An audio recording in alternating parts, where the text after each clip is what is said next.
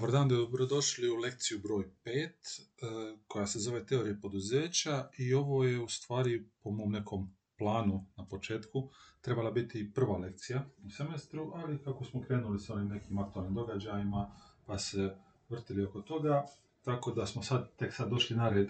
sa ovom prvom lekcijom. Ona će biti nešto malo više teoretska, znači bez nekih pretjerano praktičnih primjena, a također ću odmah reći da e,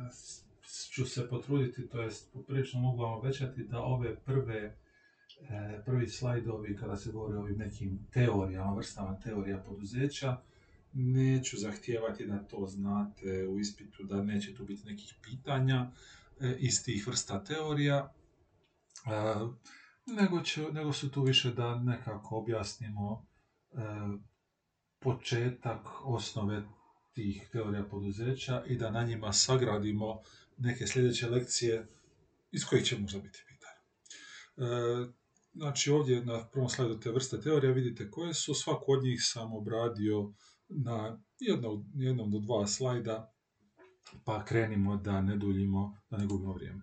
Znači ova neka tradicionalna, to jest tehnološka mikroekonomska teorija, tradicionalna zato što se i najčešće koristi, možete dosta, dosta često vidjeti, i u prošlosti, ali i danas najvažnija kategorija za svaku kompaniju su troškovi. I troškovi su uglavnom naravno ovisni o nekom tehnološkom napretku, što možete e, više iskoristiti napretke tehnologije kako biste snizili troškove e, fantastično. A kada govorimo o troškovima kao na važnoj kategoriji, e, o, to ćemo možda spomenuti ponovo, ja mislim da ste to spominjali iz osnova ekonomije prošli semestar, kada se govorilo o fiksnim i variabilnim troškovima, tako da e, što se tiče teorije e, o troškova, svakoj kompaniji je najvažnije u startu imati što niže fiksne troškove. To je takozvane troškove hladnog pogona, e, troškove koji ne ovise o njihovoj razini proizvodnje. Variabilni troškovi također je poželjno da budu što manji, to je za što manje potrošite po komadu proizvedenome ili po komadu, po broju usluga i tako dalje, ali variabilni troškovi su uvijek praćeni e, cijenom, to jest vaša prodajna cijena će uvijek sigurno biti viša od vaših variabilnih troškova, dok fiksni troškovi su oni koji ukoliko narastu poprilično puno mogu stvoriti velike probleme. Zbog toga sve kompanije pokušavaju što više sniziti troškove, a, ovdje, znači neću pretjerano o ovome govoriti, ali često ćete vidjeti jedan od najefikasnijih i najčešćih načina snižavanja troškova je snižavanje plaća zaposlenika. Bilo na način da zaposlenicima dajete niske plaće ili da smanjite broj zaposlenika tako da je ukupni zbroj plaća manji nego što inače bio i to e, nije ništa neobično i to se događalo kroz prošlost, kroz povijest puno, puno puta. Svaki put kad dođe do neke krize, kao što je ova trenutna, e, uvijek su zaposlenici ti koji prvi nastradaju, dobiju otkaze, e, snize im se plaće, e, dobiju više zaduženja, više rade za istu plaću i tako dalje i tako dalje. Međutim, od zadnjih 40 godina, negdje od početka 80-ih, je ta e, praksa zaživjela i na način da smanjivate broj zaposlenika, to jest da smanjivate troškove zaposlenika i u trenucima kada vam ide jako, jako dobro. Jer što više snižavate troškove, vi će vam sve bolje i bolje. Tako da je to neka najosnovnija e, tradicionalna teorija. E, teorija transakcijskih troškova, kada govorimo znači o e, načinu na koji možete voditi poduzeće, teorija transakcijskih troškova govori o ideji da su te transakcije, kupoprodaja, razni ugovori, osnovni smisao postojanja poduzeća, naravno osim osnovnog smisla, potpunog smisla da zaradite neki novac, poduzeće postoji da bi e, napravilo, da bi radilo neku transakciju, da bi nešto proizvodilo, da bi nešto, da bi pružalo neke usluge, i u tom nekom smislu poduzeće svako je angažirano samo na provođenju transakcija koje su njima isplative. E, znači, ukoliko možete što više možete zaraditi, to ćete više i raditi. Ukoliko možete angažirati neke vanjske hm, kooperante, recimo tako, da odrade posao za vas, još bolje. E, a ukoliko možete zaraditi neki novac. E, dosta često ćete to vidjeti na način da e, to se u nas događa i u drugim zemljama se događa kada je neki, recimo u građevinarskih radova, kada je neki natječaj za izgradnju, kompanija se javi, ponudi cijenu, dobije na natječaj, ali, ali im se ne isplati raditi za te novce, već im se isplati taj posao prepustiti nekom drugom, da odradi posao, oni uzmu samo neku proviziju. Vi dogovorite e, sa nekim da mu napravite, ne znam, web stranicu za 10.000 kuna, međutim shvatite da, da je to posao koji se vama ne da raditi za 10.000 kuna, pronađete nekoga tko će taj posao odraditi za 8, date mu 8, uzmete sebi dvije, znači to je neka osnovna smisla tih transakcijskih troškova, to je ta, tih, te provođenje isplativih transakcija, e, uvijek radite ono što vam je isplativo. To je e, zadnjih godina, to je negdje od 2010. otprilike u Hrvatskoj je bilo dosta popularno ona, izraz outsourcing, to je pronalaženje vanjskih partnera, gdje su razne državne firme otpuštale svoje zaposlenike i zapošljavale neke vanjske zaposlenike koji će odraditi taj posao za neku naknadu, ali naravno to se pokazalo da baš nije isplativo zbog, zbog ove treće točke, znači poduzeće raste ukoliko mu je jeftinije obavljati aktivnosti unutar kuće. Znači svaka kompanija koja se bazira na teoriji transakcijskih troškova u stvari bi se trebala bazirati na ideji da ne pronalazi vanjske suradnike, već da na neki način angažira unutar svoje kompanije e, zaposlenike koji će to napraviti kako bi im ostalo što više novaca. znači, ovdje sam stavio na drugoj stranici te neke čimbenike, faktore koji utječu na transakcijske troškove.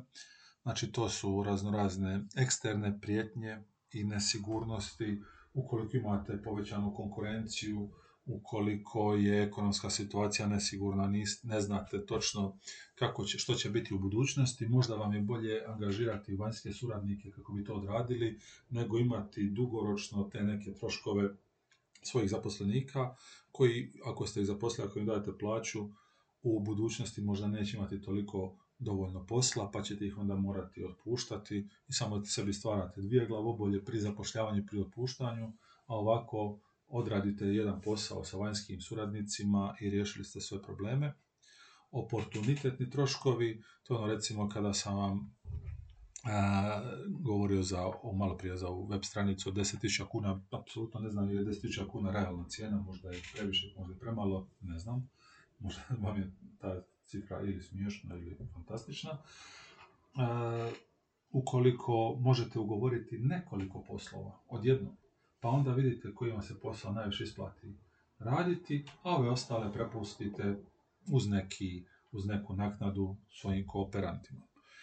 E, znači, u to nekom smislu, vidite ovdje, o ovome ćemo pričati kroz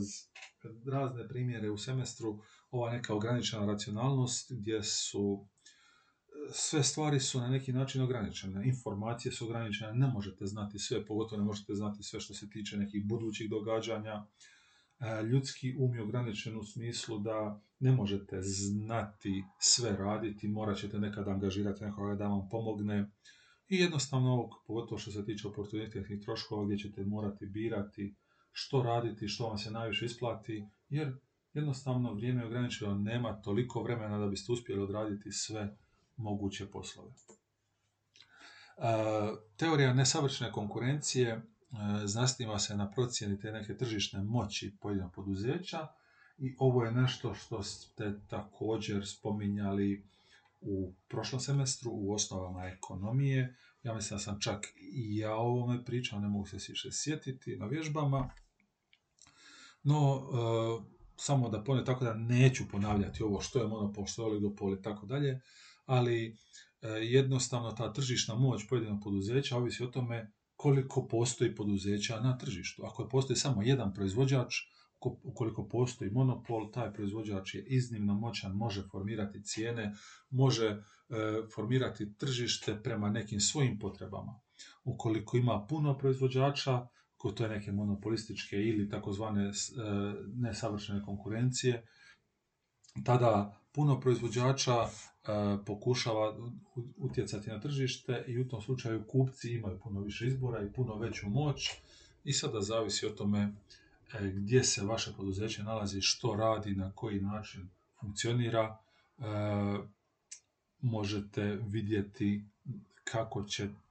kako ćete uspjeti na tržištu. E, pogotovo, naravno, kad se govori o monopolu, kad ima jedan proizvođač, tada taj jedan proizvođač nema neku pretjeranu potrebu za nekim dodatnim naporima, nema neku potrebu za napraviti više različitih proizvoda. Kada govorimo o, o drugom strani spektra monopolističkoj konkurenciji, tada je jako, jako, jako bitno da diferencirate svoje proizvode, da diferencirate svoje usluge, to jest da taj proizvod ili usluga koju nudite bude percipiran u javnosti kao jedinstven ili barem rijedak. A ovo su samo neke, neki načini diferencijacije vašeg proizvoda ili usluge, e, naravno kvalitetom, e, možete se pozicionirati kao iznimno kvalit, kao nekog proda iznimno proizvodi ili proda iznimno kvalitetan proizvod koji da iznimno kvalitetnu uslugu, odnosno na na materijal, na izvedbu, na sastav, funkcionalnost i tako dalje i tako dalje sve ovo tu što piše. Možete se diferencirati prodajnom cijenom e, na način da budete oni za koje se zna da su najpovoljniji best buy takozvani, za one koji se zna da su najjeftiniji, gdje će dolaziti ljudi koji su možda osjetljiviji na cijene, koji nemaju toliko novaca ili ne žele potrošiti toliko novaca. Možete sebe pozicionirati kao netko koji je najskuplji, koji je ekskluzivan i tako dalje i tako dalje. Znači estetika u smislu e, kako, e, u smislu dizajna, tu dosta dolazi u priču razno brendiranje, gdje imate neki svoj logo ili neki svoj posebni dizajn, posebni izgled vašeg proizvoda gdje će svi automatski prepoznati da je to vaš proizvod. nekada davno, da, prije dosta, dosta godina, kad su se još smjele pro, reklamirati e, cigari, cigarete, e, recimo, to je moj primjer, Formula 1, Formula 1 je skoro sve formule bile sponzorirane od strane duhanske industrije. Ne znam, mislim, netko ko možda prati povijest Formule 1 će znati to detaljnije, ali od onoga što ja znam, u 70. i 80. ja mislim da nije postojala nije postojao tim Formula 1 koji nije imao duhanskog sponzora. Naravno, e, jedan od najpoznatijih brendova cigara i jedan od najpoznatijih sponzora Formula 1 je bio Marlboro. I ako ste ikada a vidjeli ste, ako ste ikada vidjeli kutiju Malbora, tada znate da Malboro ima i na kutiji specifičan dizajn, onaj originalni crveni Malboro gdje ima e, crveni kao, kao leptir mašna, kao pola leptir mašna ili kao dva crvena trokuta na vrhu. I e, formule, McLarenove formule su imale e, na onome repu, na onom spoileru repnom, su imale taj logo i naravno ispod njega je pisalo Malboro i to je bilo jako, jako prepoznatljivo. E, kasnije, kada je došlo do, kada su reklame za cigare postale nepoželjne, to je kada više niste smjeli reklamirati duhanske proizvode tako izravno, e, niste smjeli stavljati više na formule, znači da piše Marlboro, Winston, Camel, Lucky Strike, što god John Player Special, toga se sjećam iz djetinstva. E, sve što je ostalo je da su te formule samo izbrisali Marlboro i na repu im je i dalje ostao taj prepoznatljivi logo. To je ta estetika, to je taj dizajn. Bilo je dovoljno staviti ta dva crvena e, trokuta, tu to polovicu leptir mašne, da bi svi znali o čemu se radi.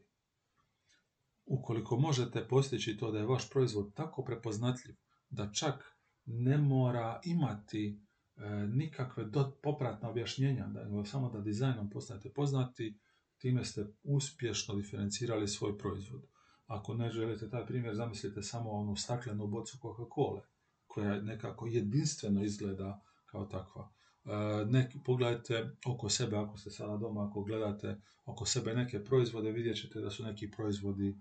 dizajnirani način da automatski znate po boci, po ambalaži o čemu se radi. E, bez, znači, bez ove potrebe za obilježavanje grafičkim opremom. E, neka, neko obilježavanje mora biti zakonski stavljeno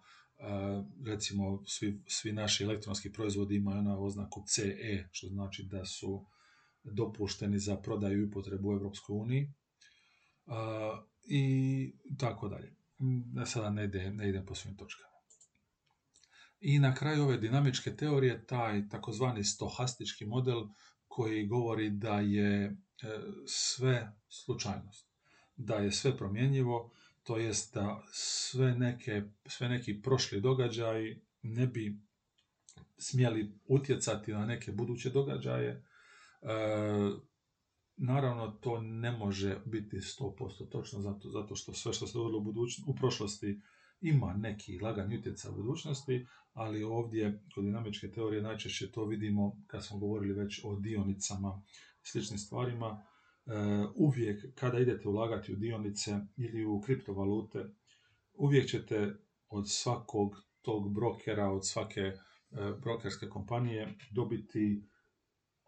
automatsko upozorenje i to izravno bez nezaobilazno upozorenje da prethodni događaji nisu preduvjet nikakvih budućih događaja, znači ukoliko je u prošlosti neka dionica ili Bitcoin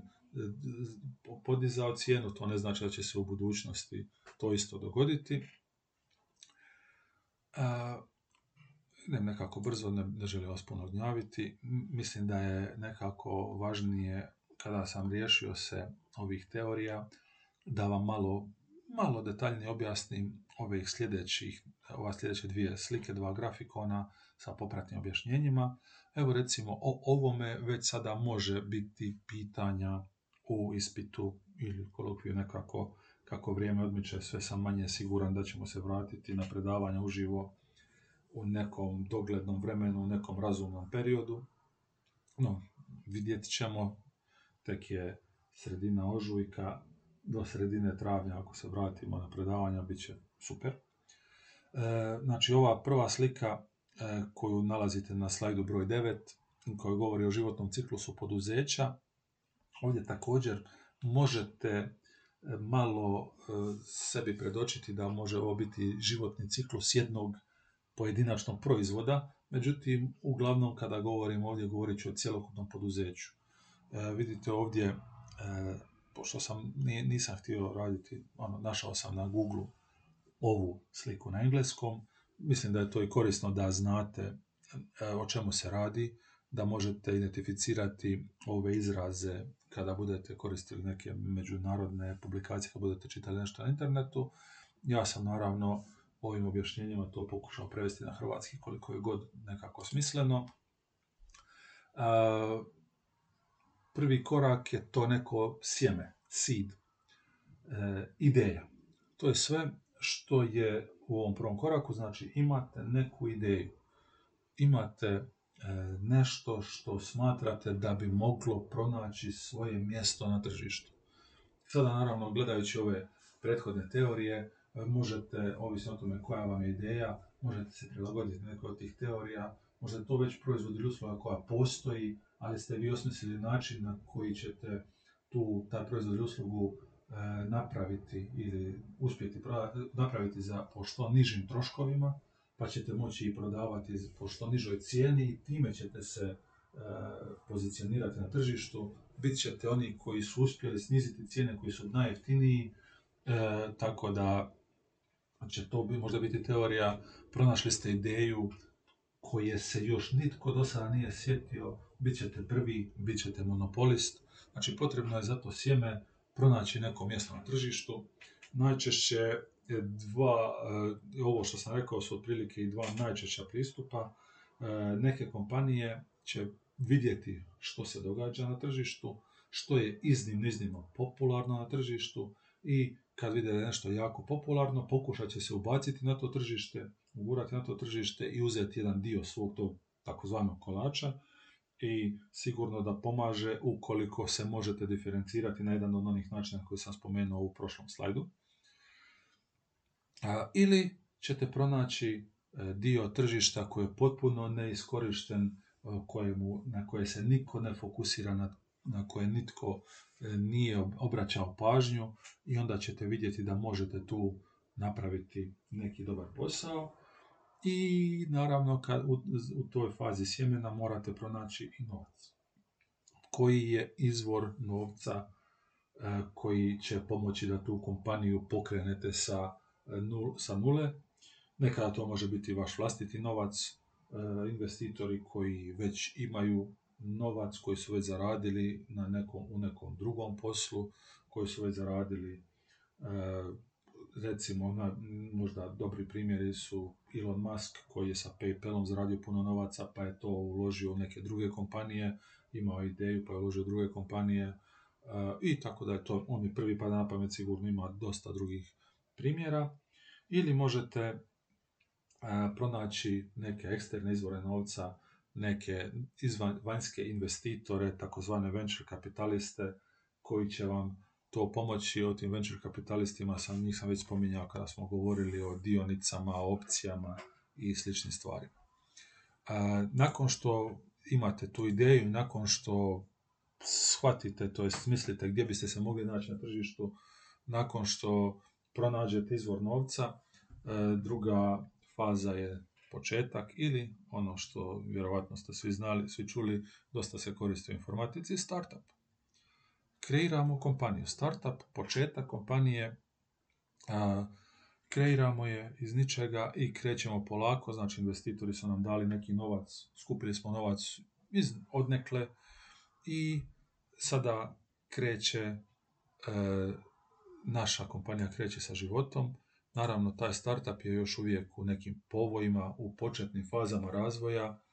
i ne možemo očekivati da ćemo zaraditi novce, to je da ćemo zaraditi ikakvu važniju sumu novca, tako da je jako bitno raspodijeliti novac koji smo dobili od investitora, koji smo dobili iz toga izvora novca, da nam traje što duže. E, svi ti startupi, pogotovo kada govorimo o tehnološkim startupima, otprilike imaju neki poslovni plan u kojem znaju koliko im je potrebno novca i koliko dugo mogu preživjeti sa određenim investicijama i onda nakon određenog perioda kada im e, novac počne ponestajati, zato što u fazi startupa ćete imati puno, puno više troškove nego što ćete imati prihode, onda moraju tražiti nove izvore novca i tako dalje. Možda tu najbolji primjer startupa, koji naravno više nije startup, ali u trenucima kada je bio startup je Uber. Uber E, koji je kao kompanija morao pronaći poprilično puno novca kako bi pokrenuo poslovanje, a nakon što je pokrenuo poslovanje imao nevjerovatno visoke troškove zato što im je strategija naravno bila da će ići sa iznimno niskom cijenom, da će konkurirati taksi službama iznimno niskom cijenom, a ta strategija konkuriranja iznimno niskom cijenom ih je vodila do toga da gube novac na svakoj vožnji. Ali je Uber imao tu sreću što su investitori njih prepoznali kao iznimno, iznimno perspektivnu kompaniju koja je pronašla neko svoje jedinstveno mjesto na tržištu i što su uvijek imali dovoljno prostora da kad potroše sve novce e, pronađu nove izvore novca i u jednom trenutku je Uber gubio to ovim par godina prije pandemije kada su imali najviše posla su i gubili najviše novca, gubili su po 3 do 4 milijarde dolara godišnje. Međutim, taj u fazi tog startupa, osim što se tiče znači, raspodjele novca, gdje morate ili štedjeti novac kako biste mogli izgurati do, dok ne krenete u malo e, širi posao, dok ne krenete u malo obsežnije, obsežnije aktivnosti, e, tu morate i konsolidirati tu neku svoju bazu kupaca. To je bilo ono na što je Uber trošio najviše novaca, na privlačenje novih kupaca, na privlačenje novih e, downloada aplikacija. Što više ljudi downloadira aplikaciju, e, vjerojatnije da će se voziti sa vama. E, ako downloadiraju vašu aplikaciju i voze se jedan put, dva put, tri put i vi izgubite novac na njihovoj vožnji, vjerojatnije je da će i sljedeći put se voziti sa vama, da se neće htjeti gnjaviti, uh, instalirati dvije, tri, četiri, pet taksi aplikacija. Mislim, ima ljudi koji hoće, ali u načelu velika većina prosječnih korisnika to neće raditi. Kada pronađu jednu aplikaciju, zadržat će se na to jednoj bazičnoj aplikaciji, bilo da je to web browser, bilo da je to taksi služba, bilo da je to banking ili bilo koja druga ideja posla. Znači kada u jednom trenutku konsolidirate bazu kupaca i e, tada već možete početi razmišljati o širenju, međutim ukoliko ste uspješan startup, u, naravno ukoliko ste neuspješan startup ne morate ni o čemu brinuti jer nakon svakog od ovih koraka postoji mogućnost da propadnete. Ako imate ideju, seed, sjeme, e, imate sve, ali ne možete pronaći izvor novca, pa vaše, vaša ideja će propasti. Možda možete prodati nekome ideju za sitne novce i odustati, ali u tom nekom smislu, znači i nakon prvog koraka možete propasti. Nakon drugog koraka start, mnogo startupa propada. Potroši sve novce koje su dobili od investitora, ne može prikupiti novi, novu količinu novca od investitora i ne može više zadržati zaposlenike, zatvori, zatvori firmu i to je to. Međutim, ukoliko e, se pokaže da uspješno e, idete kroz startup, da ste uspješan startup, da ima da se vaša baza kupaca širi, da imate perspektivu, da, se, da možete vjerojatno u budućnosti zaraditi novce, budite sigurni da će se pojaviti još ljudi sa istom idejom vidjet će, aha, ta ideja je dobra, idemo se pojaviti i mi. Kad sam već spominjao Uber, pogledajte sada, odjednom, nakon, nakon što je Uber prvi to krenuo, vrlo brzo su se pojavili Lyft uh, i, jo, uh, i još 3, 4, 5 različitih drugih, ne mogu se sad točno vidjeti kako se zovu, možda sam mogao googlati, uh, koji su počeli nuditi apsolutno iste usluge. Pa su onda i lokalne taksi službe počele nuditi svoje aplikacije Znači dolazi konkurencija. Niste više jedini. Ali ukoliko ste uspjeli se konsolidirati, ukoliko ste uspjeli privući dovoljan broj kupaca, tada e, na, na konkurenciju ne može otpasti toliko puno kupaca. Konkurencija mora ići još nižim troškovima, još većim inovacijama, još više potrošiti novaca, tražiti još više investitora. Međutim, konkurencija će se uvijek pojaviti kada dolazi, kada dolazi u fazu rasta, kada se pojavljuje dodatni, kada se pojavljuju dodatni kupci koji nisu htjeli uh, ući u tu industriju, to jest nisu htjeli postati kupci dok je bio samo jedan, dok su, još su bili nesigurni i tako dalje. To je otprilike u stvari, sada kad smo već spominjali Bitcoin prije par tjedana, jedna od važnijih e, ideja zašto cijena Bitcoina raste i raste sve više i više, zato što u početku dok je bilo manje kupaca se nije činilo da je to profitabilno, međutim kako se vidjelo da se nešto može zaraditi, sve više i više ljudi se počelo interesirati sve više i više ljudi ulažu u bitcoine i cijena raste. Znači, u toj nekoj fazi rasta dolazi konkurencija, vi se morate oduprijeti konkurenciji, najčešće naravno tako da, za, e, da zapošljavate dodatne ljude, da biste mogli privući dodatne klijente, da biste mogli dodatno proširiti svoju bazu klijenata, morate dodati neke nove proizvode kako biste ostali inovativni, zato što možete biti sigurni da će neko drugi imati ideju, a isto ono što radi osoba A, samo malo drugačije. Znači, svi će, sva će konkurencija pokušati inovirati tu neku vašu originalnu ideju, pa morate i vi ostati inovativni, jer e, vrlo brzo kod prosječnog kupca na, na tržištu, kod prosječnog klijenta, e, on neće se taj klijent brinuti o tome tko je bio prvi, ko se toga dosjetio, već će samo brinuti ko je trenutno prvi, to jest ko trenutno ima najbolje ideje, ko trenutno ima najbolje proizvode i ponude i usluge i tako dalje. I ovdje postoji mogućnost da propadnete. Znači, e, izdržali ste taj, e, tu fazu startupa, došlo je do faze rasta, došla je konkurencija i konkurencija vas je jednostavno izgurala sa tržišta, e, niste e, više zanimljivi, niste uspjeli inovirati i možete odustati od daljnjeg poslovanja. E, ova četvrta faza, establishment ili konsolidacija,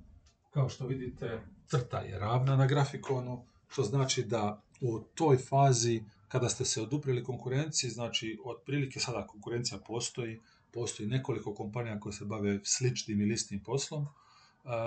sada u ovom trenutku preživjeli ste, morate se nekako konsolidirati. U ovom trenutku, kada ste uspjeli preživjeti tu fazu rasta, kada se tržište poprilično nekako podijelilo na nekoliko konkurenata, e, nije trenutak da rastete još više, već je trenutak da se konsolidirate, to jest da zadržite to neko vjerno tržište, da zadržite te neke vjerne kupce, da niti slučajno e, ne izgubite kupce, zato što su dosta e, ljudi, dosta prosječnih kupaca su osjetljivi na promjene. Kada pronađu nešto što im se sviđa, zadrže se na tome što im se sviđa. Ako počnete previše mijenjati neke stvari, ukoliko počnete e, previše eksperimentirati i, i zbunjivati na neki način svoje kupce, tada će kupci dosta često odustati i preći nekoj konkurenciji zato što e, je u ovoj fazi e, proizvoda, u ovoj fazi poduzeća kupcu najvažnija stabilnost. Znači imate vjerno tržište, imate vjerne kupce i tim nekim rutinskim poslovima zadržavate te kupce na vašoj platformi, zadržavate te kupce na svom proizvodu, ali naravno uvijek postoji e, konkurencija. E, sva konkurencija nije nužno na istoj fazi razvoja. E, dolaze novi konkurenti koji su tek sada izišli iz faze sjemena, koji su tek sada ušli u fazu startupa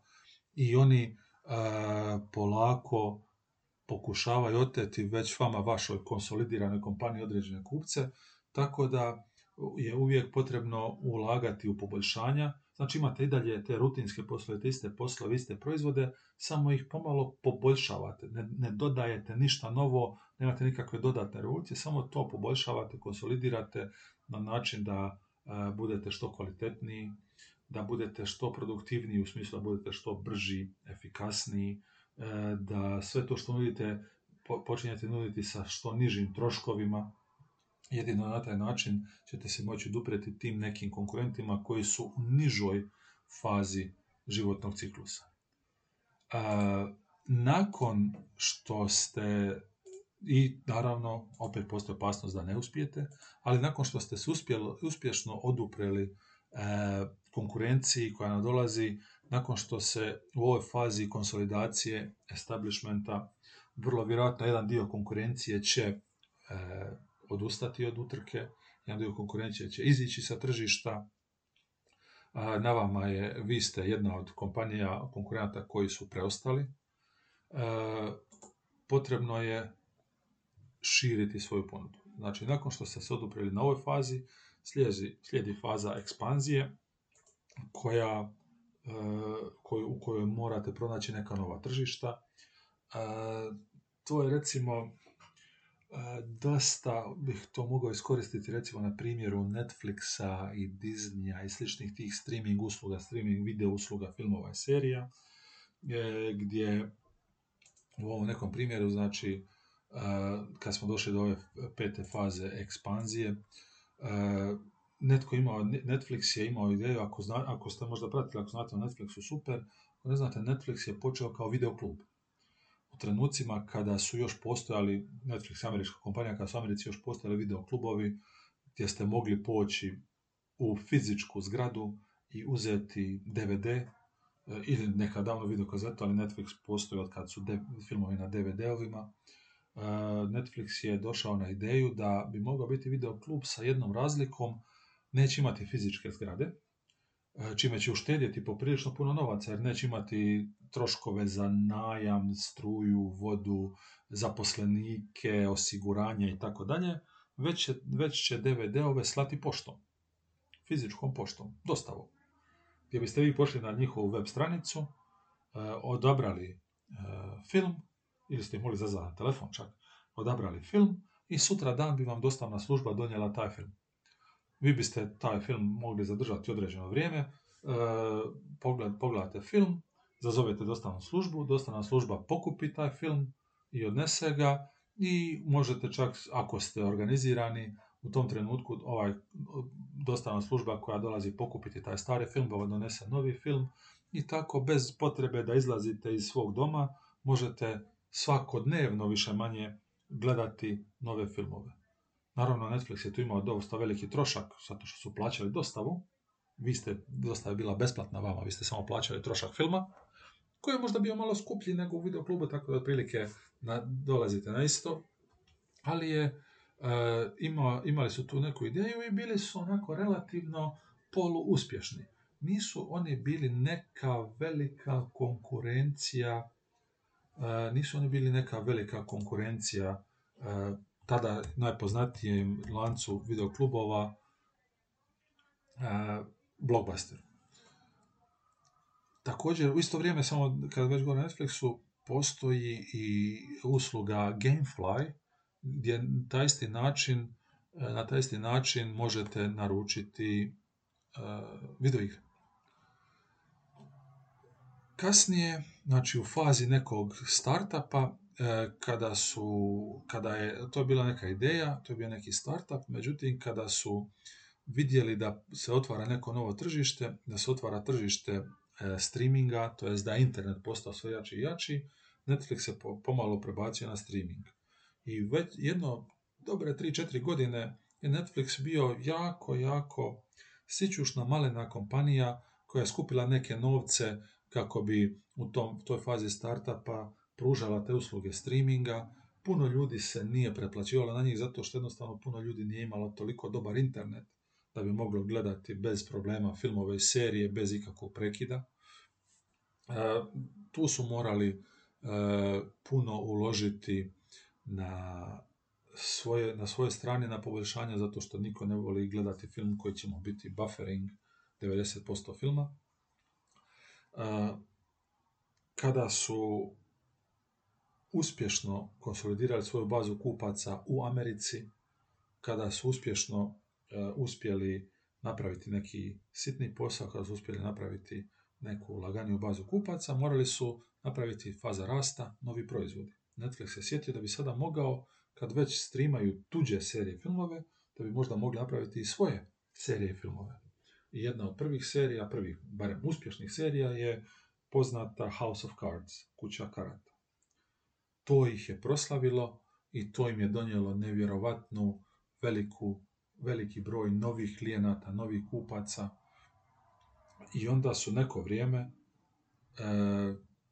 četvrtoj fazi konsolidacije establishmenta u Americi prikazivali te filmove, skupljali su e, kupce, imali su vjerne kupce na vjernom tržištu, rutinski su odrađivali, prikazivali filmove serije, snimili mi neki film, neku seriju, i tako dalje. Međutim, naravno uvijek postoji konkurencija i kada su, uh, oni su već imali konkurenciju prije, to je bila kabelska televizija ili obična televizija i tako dalje, kada su druge kompanije vidjele da, hej, Netflix ide jako dobro i jako dobro uh, zarađuju, možda bi se i mi mogli baciti u taj posao,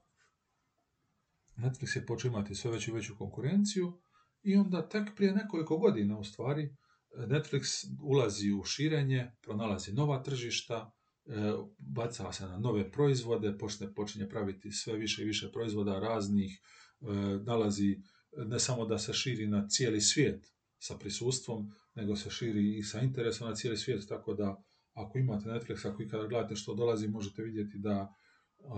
u najavi odjednom se pojavljuje 20 novih indijskih filmova, 20 novih, ne znam, norveških serija,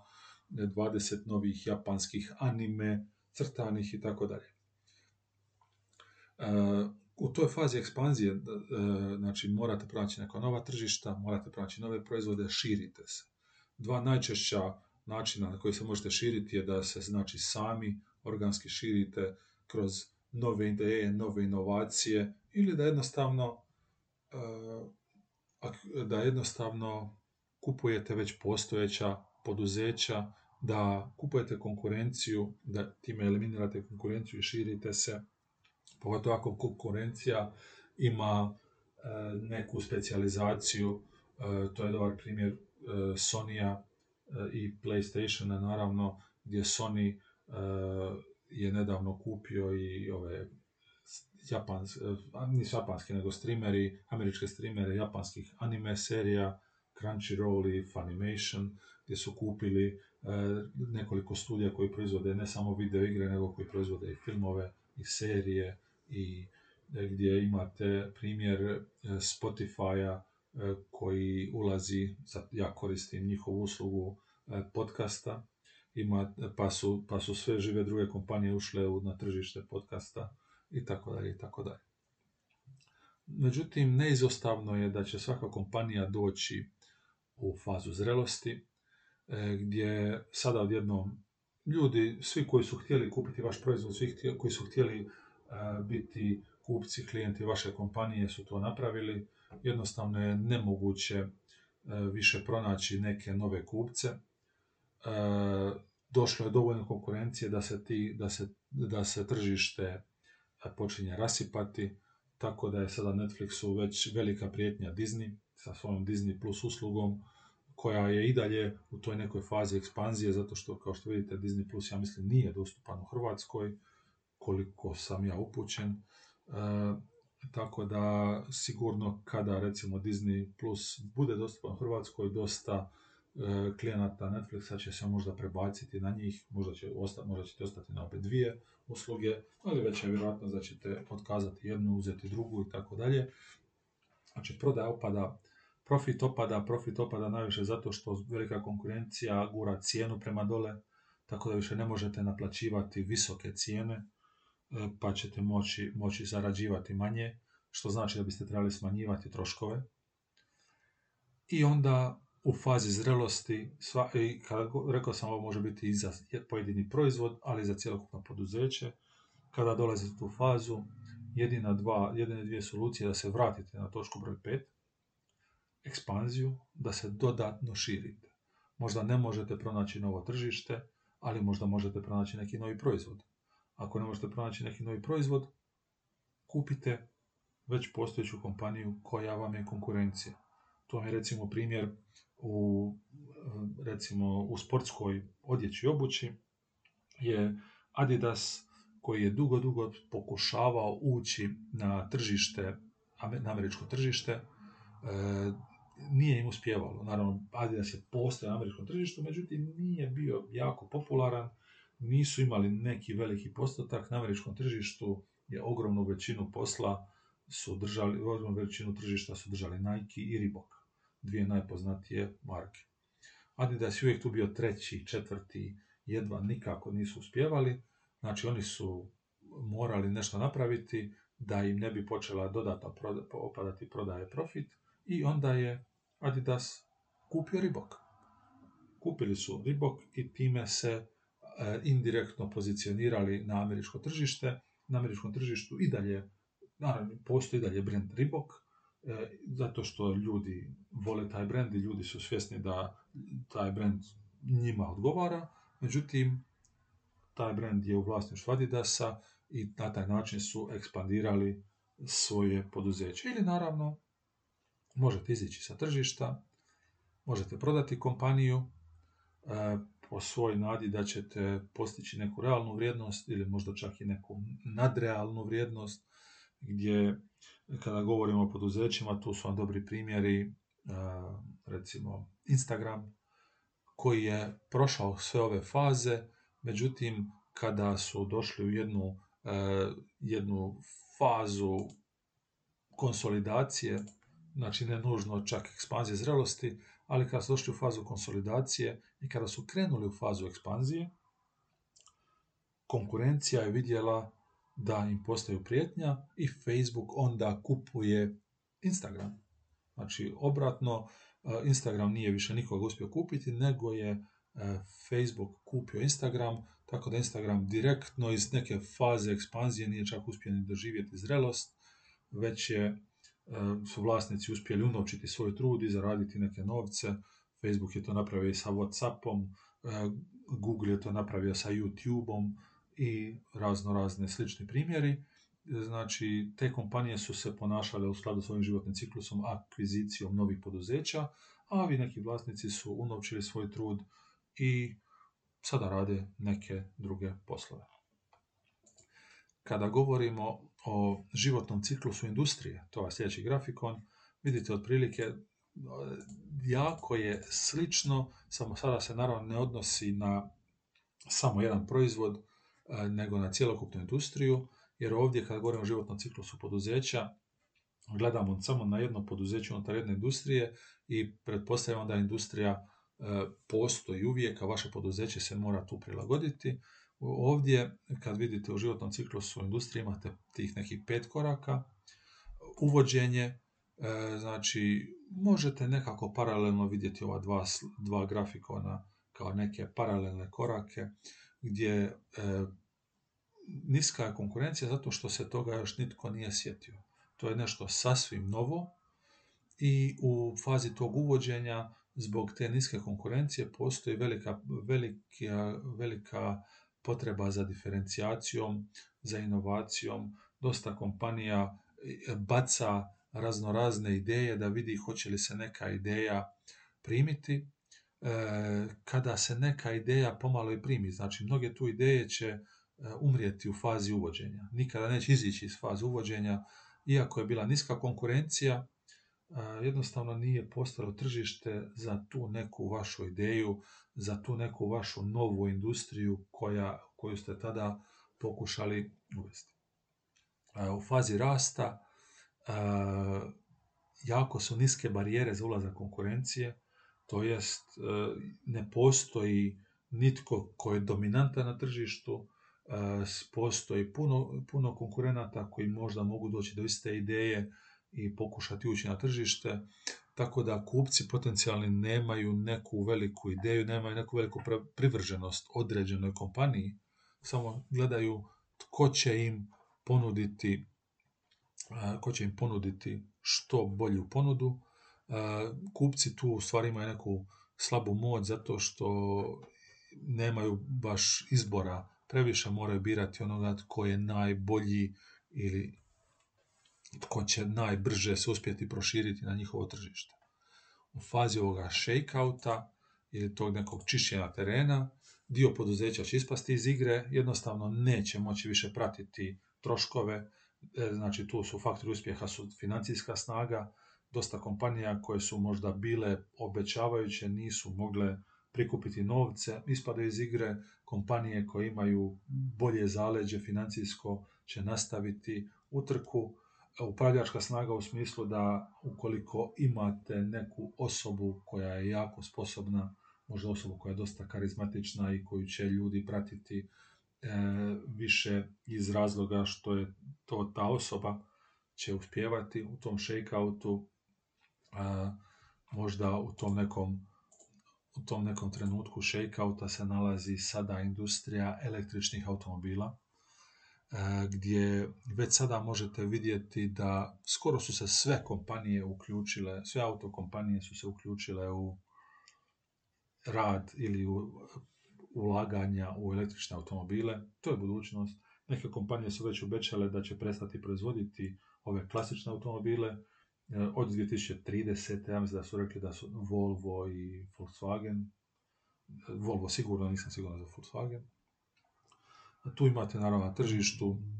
Teslu, zato što ima jednog karizmatičnog upravljača, Elona Maska, kojega neki ljudi vole, neki ljudi ne vole, zavisi gdje se nalazite, e, kupovat ćete ili neće, ili ćete izbjegavati Tesla automobile, ali e, po svemu e,